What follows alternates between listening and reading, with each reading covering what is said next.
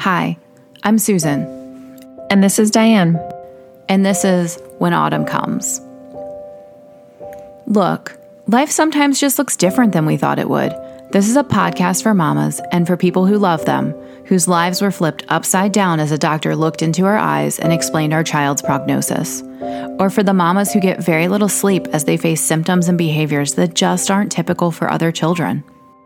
This is a place where we can take on this journey together, because we know that this can be a sad, lonely, misunderstood path. But we also know that as colder temperatures and darker days begin to appear, so do the golden leaves and beautiful sunsets of autumn. We know that life comes in seasons. We know that in our world, 24 hours can hold so much change that it feels like 4 seasons in one day.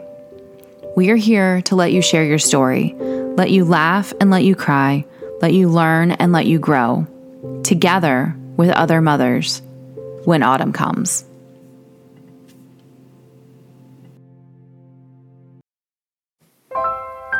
When Diane and I got together back in October, it was really great because we got to record together in person.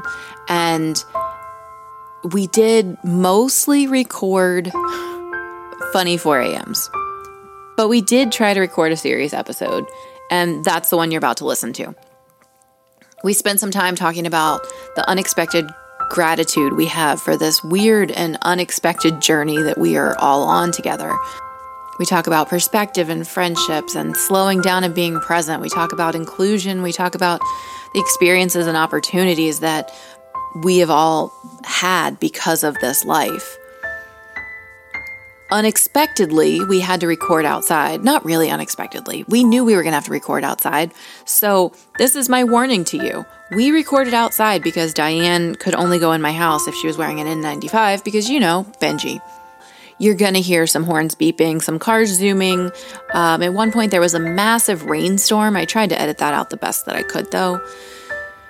Just a reminder that we are not professional podcasters. And if we were, we'd find a way to record with N95s on inside so you wouldn't hear all the craziness. This is kind of an uncut version of what a podcast should sound like. And, you know, we did the best we could. We will resume recording online from this point forward. And we thank you guys for all of your patience. Now, welcome to When Autumn Comes and all of the things we are grateful for. Well, welcome back to When Autumn Comes. It is actually autumn. It is autumn. We are recording in person because we're trying to make the most of Diane's visit. And this is number 3 we've recorded. And had we recorded our conversations all weekend, we would have had so much content. You know, we should just kept these mics in our back pocket. We should become, this is going to sway into another 4 a.m., isn't it? We should, do you remember that E-True Life, where they follow people around. Oh, yes. We should have had people follow us around, recording us all weekend. That would have been a good idea. We could be like the Kardashians next time, except cooler. Exactly. Not as whiny. Okay, so today it is Thanksgiving, and I have to describe the setting for you since we are in person. We are sipping. Cheers.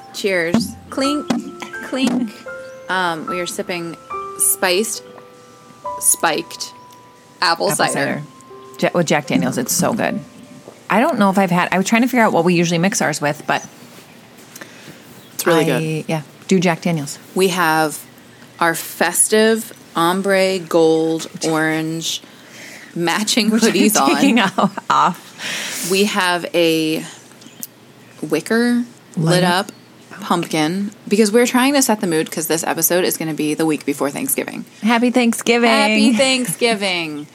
What we want to talk about today is, you know, so often on these episodes we talk about how hard things are, because they are hard. Mm-hmm.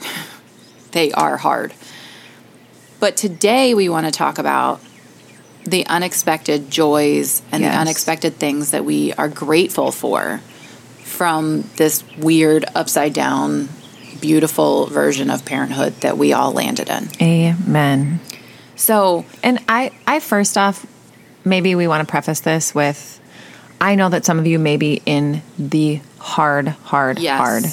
So don't take this as we are diminishing your heart or that we're not sitting with you there. We are also in hard, gross. I mean, like, in it, for me, it just, like, some days, mm-hmm.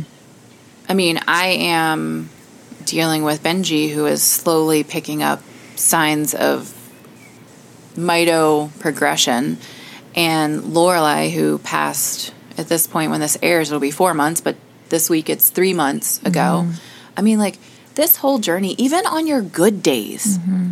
is still dark. But, so if you can't see this yet, pin this episode or save it, download it, whatever, and listen to it and know that we're sitting with you there. But we're hoping also and praying that you're also going to see at some point when you're ready the unexpected joys that come and with it. I think we should add, before we really dig into this too, is that you and I sat here for a few minutes thinking, what are these things? I feel like I have to force myself to try to find the joy mm-hmm. and try to find the things. Not every day. Like, some days it is easy to go, well, that brought me. Yeah. Like, I'm so thankful for XYZ. But I would say 2/3 of the time I have to, like, wake up and go, okay, what am I thankful for today? Mm-hmm. Because it's hard. It is hard. And I think we need to remember that we're all on our own journey. So if you are one that wakes up and you find that you feel nothing but blessed because of the journey you're on too, like, I'm really happy for you. You know, like, everybody is living their journey and we need to support and honor all of that. So absolutely. So Diane. So here we go. What was the first thing that came to mind when I said, what are you grateful for in this journey?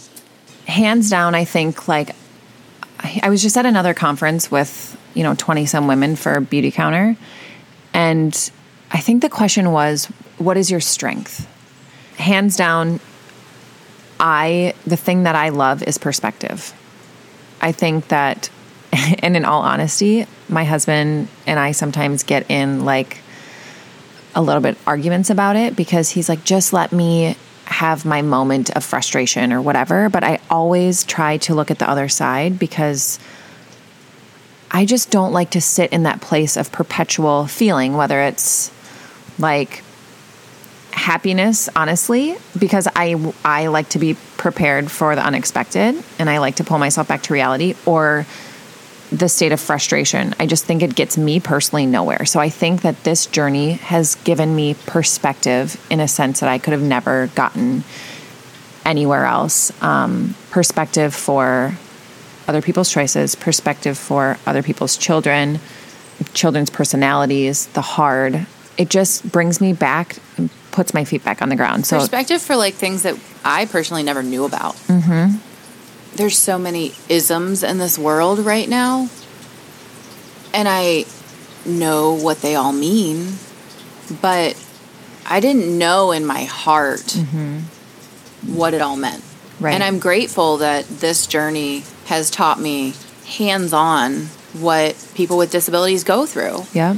And obviously, Lorelai passed at 5, so I'm not going to get to experience what young adults or teenagers or adults go through, but it has opened my eyes to continue learning absolutely what these human beings have to go through for mm-hmm. quality of life and things like that just I'd never even thought about right before my kids. I also think that perspective allows me, and I don't mean to come off as though I don't do these things or I'm, like, self-righteous or anything, but I feel like it is allowed me the opportunity because I know that I can never fully understand what somebody's going through mm-hmm. to just stop in that moment and be like, I don't understand this. And so instead of judging this person, this decision, this choice, I agree. I literally take 4 steps back and I'm like, what is my job? Like, God wants me to love this person. Even in our special needs community. Yes. Like, I mean, even you and me. Yeah. Like, we have decisions that we make mm-hmm. as friends that,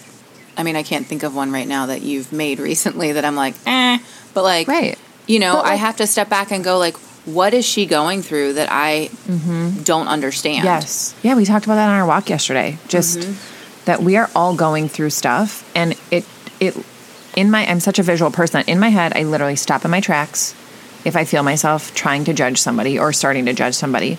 And I take 4 steps back and I'm like, love first, period. Mm-hmm. That's all I'm called to do is love them and sit in my uncomfortableness with whatever the situation is, whether it's their decision, their actions. And it just brings me back to like loving somebody. So I'm really grateful for the gift of, I may not always understand, but perspective gives me the action to love. And you didn't have that before this journey? I think that like I've always appreciated perspective.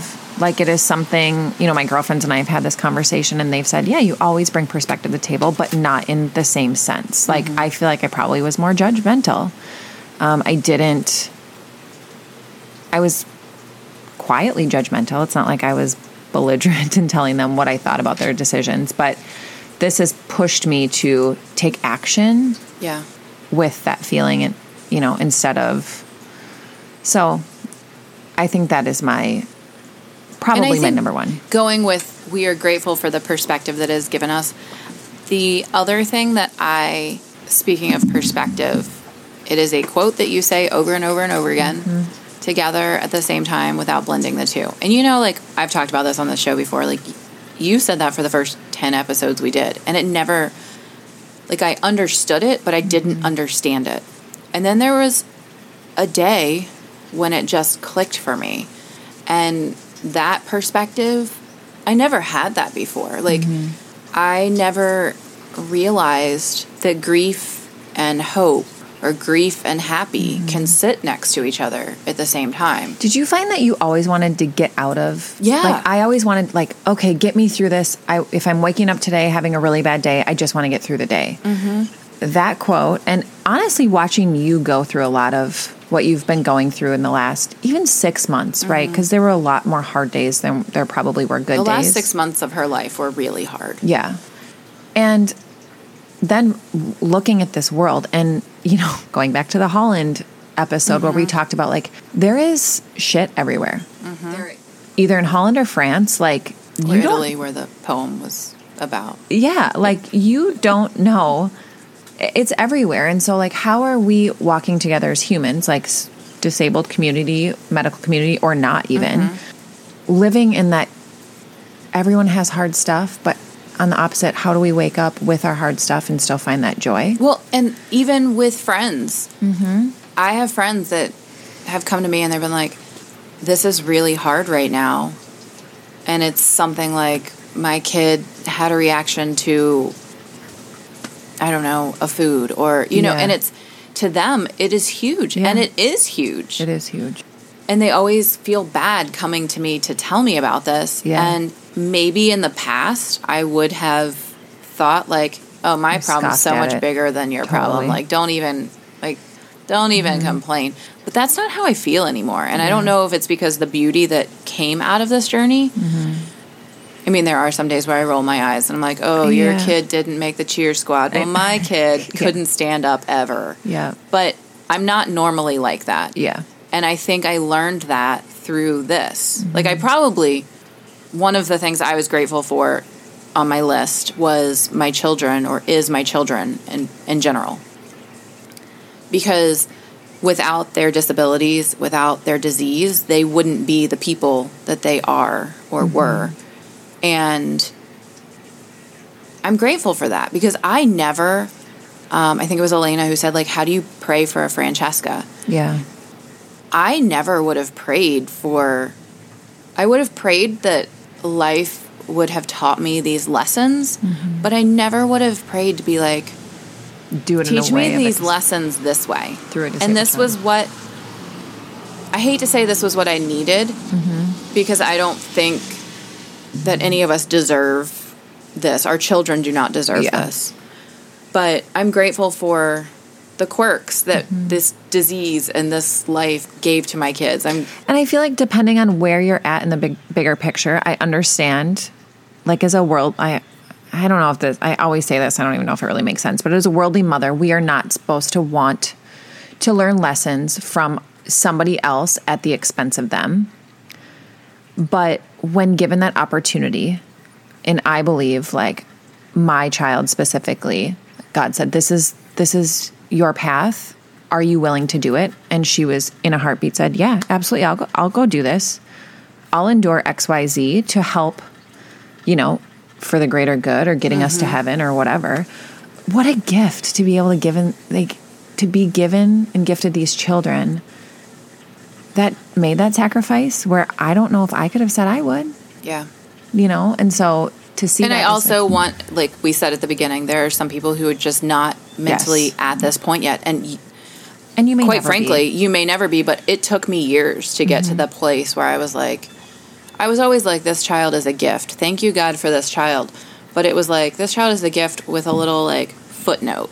Yes. And I may be there if I experience very traumatic, severe medical issues. I mean, I often think that. So again, just coming back to this is where we are at right now. But I cannot say, I only hope that, you know, I think I said to you a while back, like, Susan, will you please say these things to me if I can't for myself if I ever get here? And she's like, yep, that's what I'm here for, you know. Well, and that leads me to my next thing that I'm grateful for is the friendships that have come out of this journey.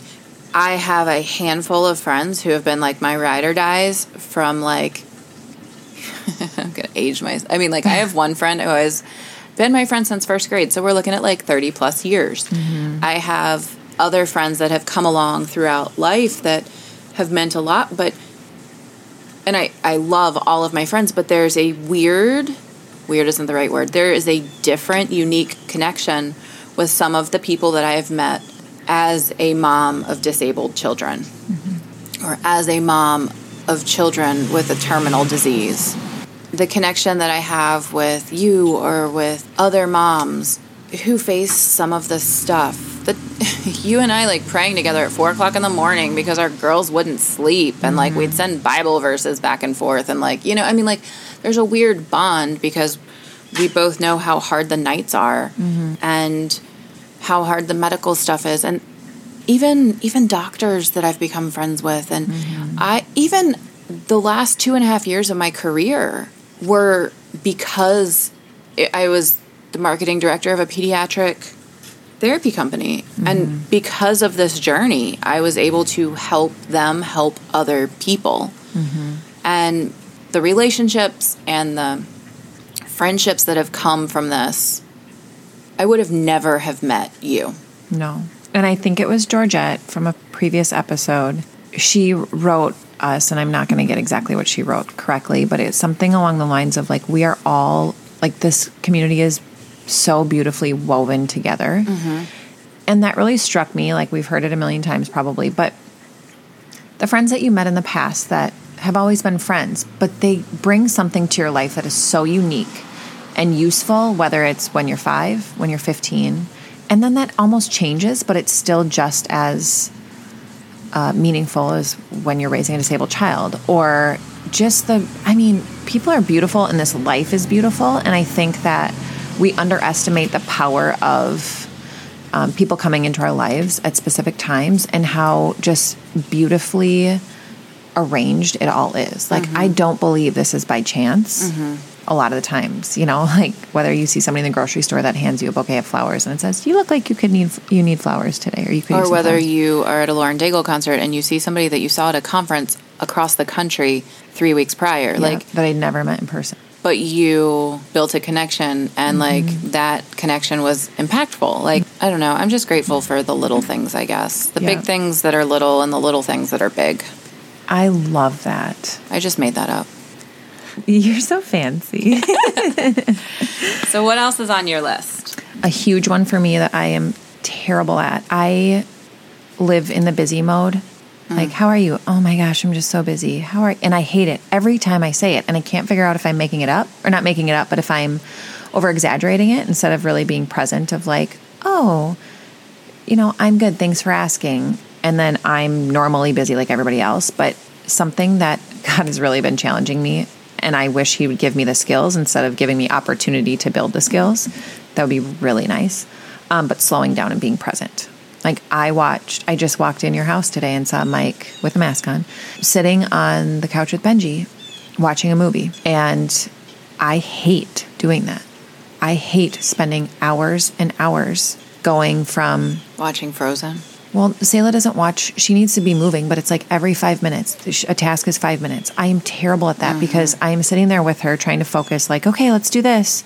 And then she gets antsy and I'm sitting around at... Not even like cleaning stuff, but being like, what else could I be doing? Oh, I could be getting this done. Or, oh, I need to do this. Or I didn't do that. I feel very at peace when I am present. And I feel that gift of just overall peace of I am really just soaking in these moments with my child, but I'm not good at it. Mm-hmm. So I do feel fortunate that I have been afforded the opportunity to be more present so I can see the difference and then work towards becoming more of a person that slows down and hoping to build, honestly, the skills that if Sayla declines and has to be indoors or can't really do much, that it's like, you're just going to sit here because you will want this back one day, you know? I think that that's all very fair. And I think my take on that same idea is, as you're saying that, I'm like, I am grateful that Lorelai showed us what she showed us. Because now I can look at Benji and go, he is stable right now. Mm-hmm. Like, make the most of this because I do know what's coming. And most of the time when I, like, think about what's coming, it's with dread. But this conversation has just kind of made me, like, think about the other side. Like, I do know what's coming, so make the most of right now when we can go and do camping trips easily and we do feel safe going more than an hour away from the children's hospital. Like, oh, my gosh, yeah. Like, we used to do that a lot with Lorelai. We did. And, I mean, she just declined so quickly, and it was terrible. It was absolutely terrible to watch your daughter decline to her death. But if I'm going to try to find a positive silver lining with it, like, although, to be fair, Mido is a fickle little beast, and knowing Mido, it could be totally different for Benji. Right. But... I can see what she went through, and it gives me perspective to see where I'm at right now with him, which he is easy right now. Yeah. He's not easy to an outsider, but to what I have seen, what I'm doing with the depths of dark. What? You've seen like what the depths of dark are. I thought you said, have you seen the depths of dark like a movie title? And I was like... It sounds terrible. I know. It sounds like a Lifetime movie. Yeah, it does. Somebody's husband gets murdered and falls in love with the stepbrother or something. But yeah, you have seen what hard is, where it gives you more perspective, which you probably to like take that perspective and be grateful for where I'm at right now. Because she did say, and you all know this, but she said, I wish I could have the 4 a.m.s back, where I could just snuggle Lorelai, you know? Like, to me, I'm like, oh, man, no, but I understand. Absolutely. I would cut off my left arm and my right arm. I need one arm to, like, hold her. Snuggle her. You could do an arm and a leg. Yeah. Opposite sides of the body would be... I would give anything to have a night of her screaming at me at 4 a.m. and me going, go the F to sleep, child. Mm-hmm. Like, I would give anything for that right now.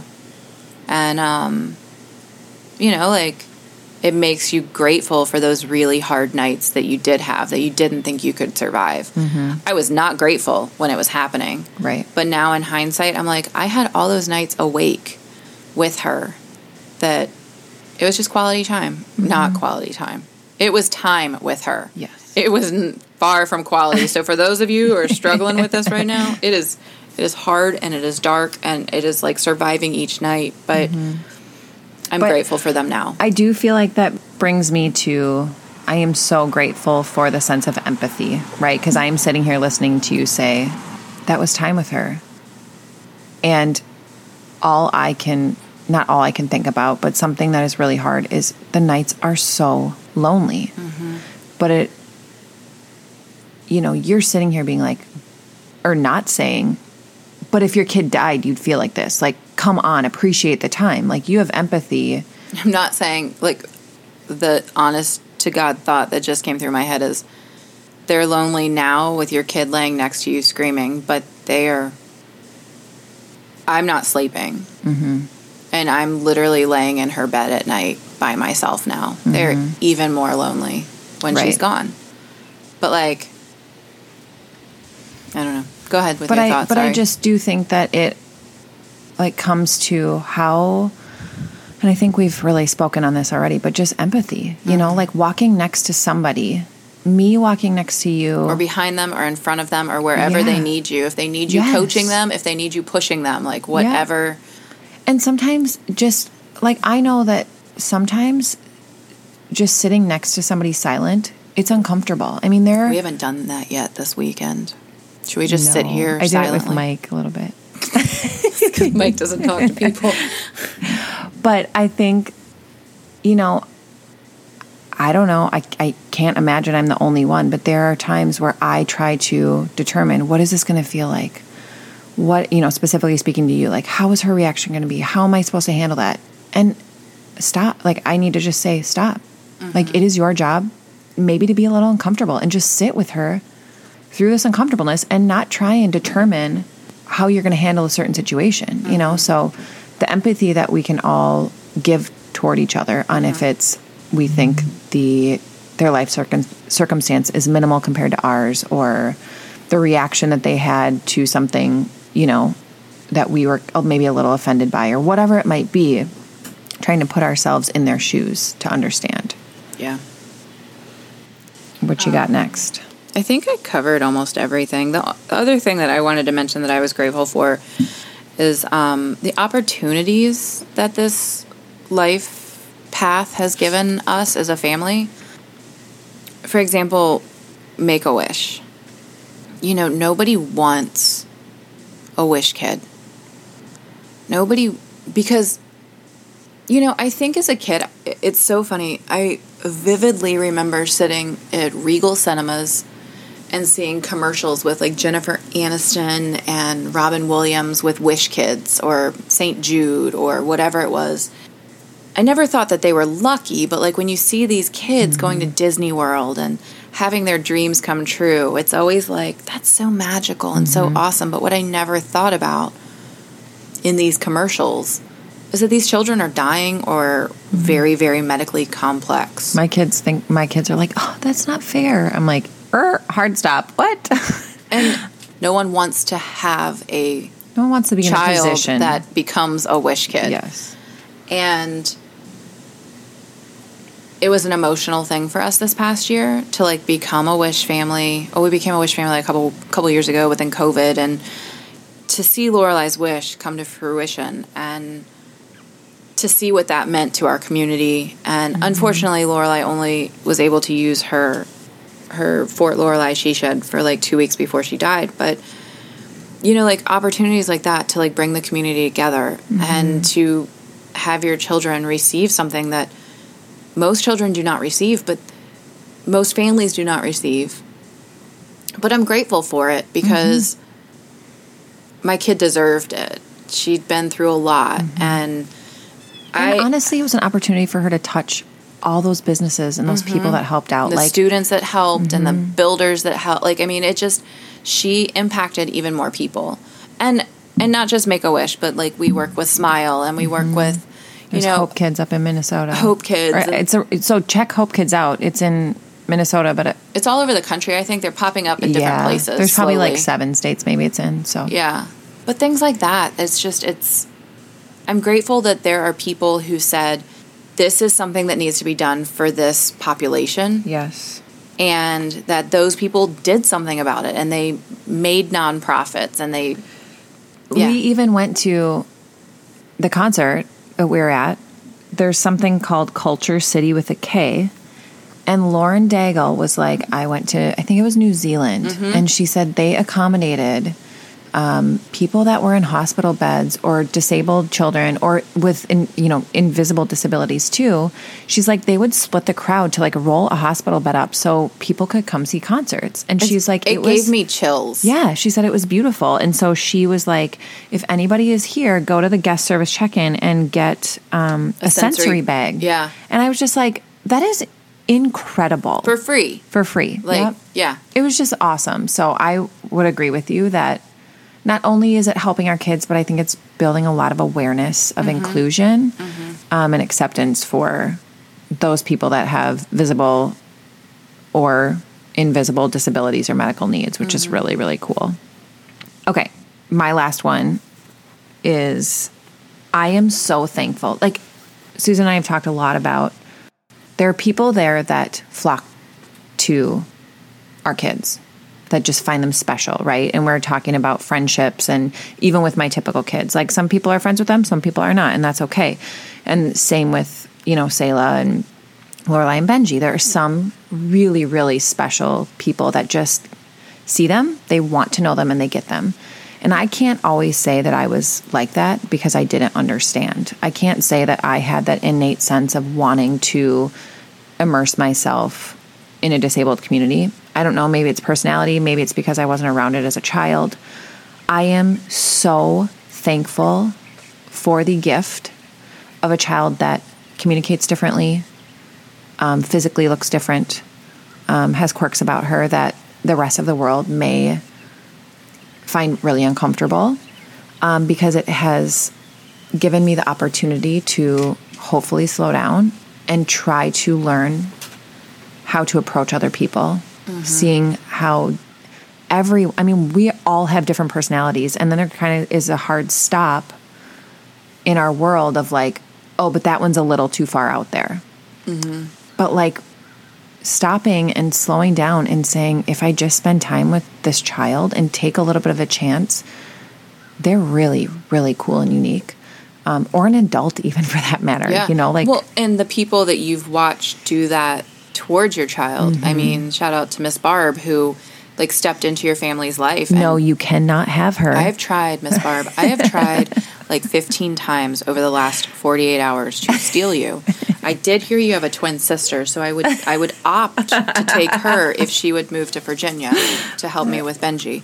That being said, but like Miss Barb, our nurse Jenny, like the people who have stepped in and shown us how they have no reason to have to be in these children's lives, and they just love these children, and it's shown me like how to like open my heart to other people that, you know, or the nurses in the ICU that went above and beyond to bring Lorelai temporary tattoos, or, you know, like things like that, that just my kid being nonverbal never stopped any of them from trying. Just because they didn't know what she wanted. I have one more thing to add, and then we can probably wrap this one up. I am thankful that this journey has led us to this podcast, because we have been able to touch so many people. And I wanted to read a message we got. I think it's okay to read. I won't say any names or anything. I know, like, I'm more of a crier than you are. But before we wrap this up with this,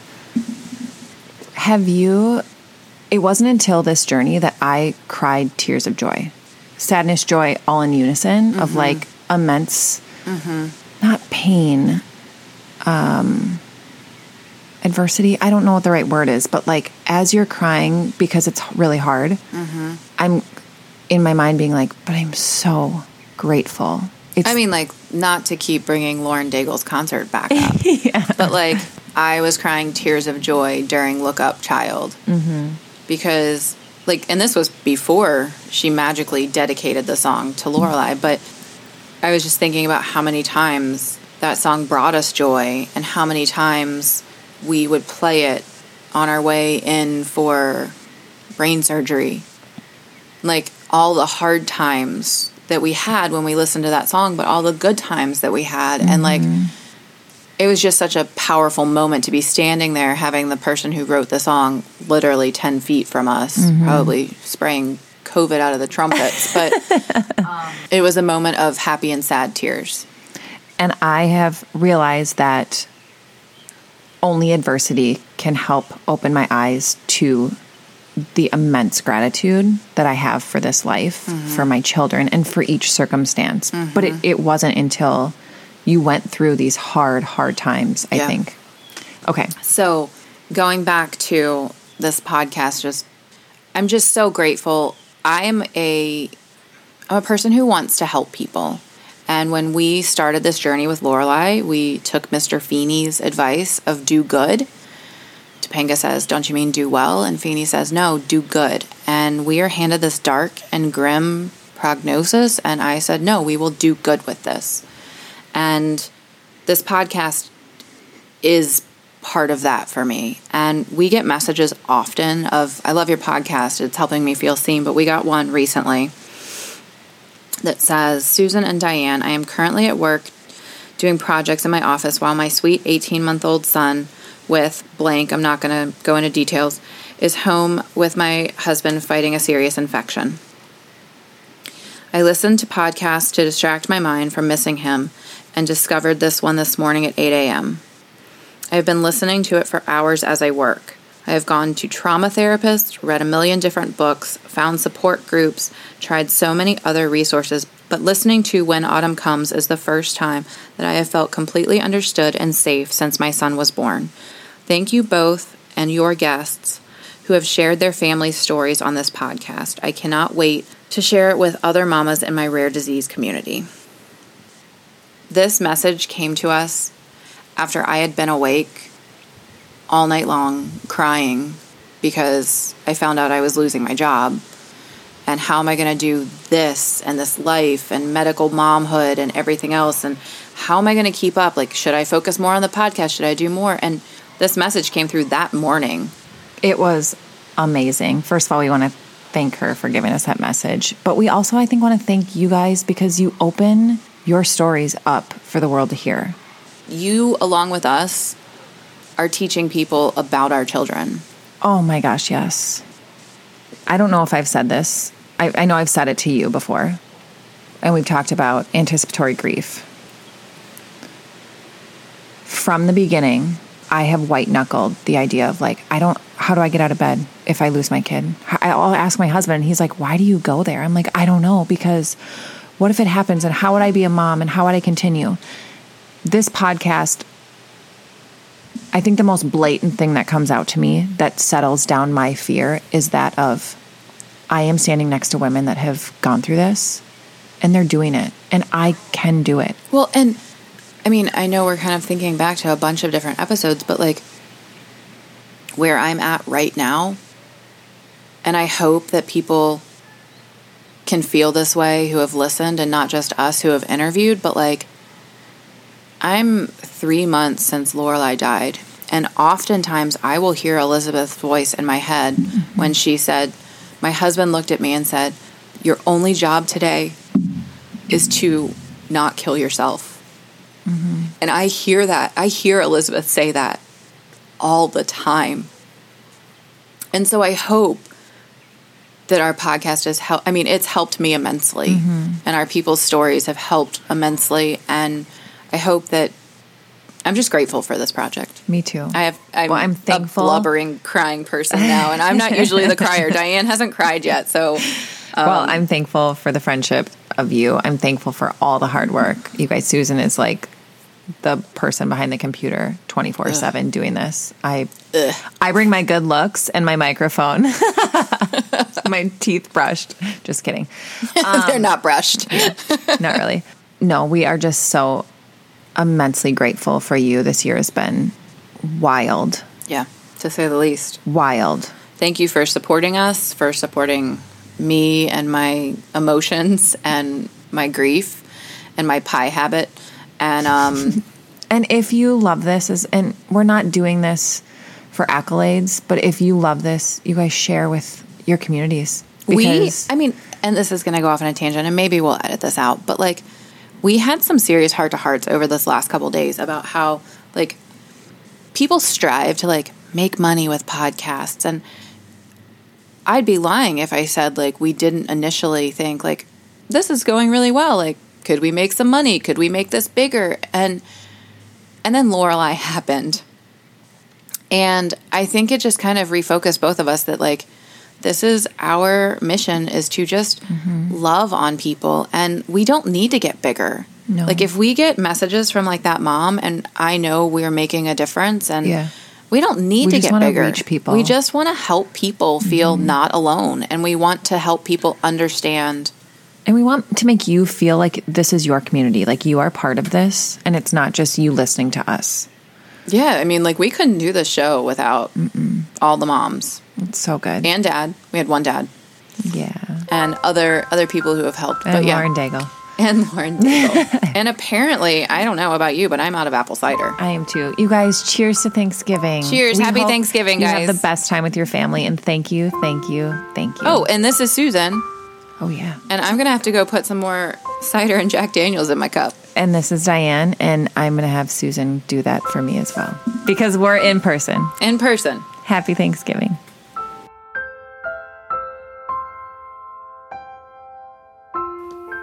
Thank you guys so much for spending, 40-ish minutes with us today. Your love and support mean the world to us. If you would do us a favor and share this episode, share our podcast, like it on Facebook and Instagram and all those social pages. We are at When Autumn Comes podcast.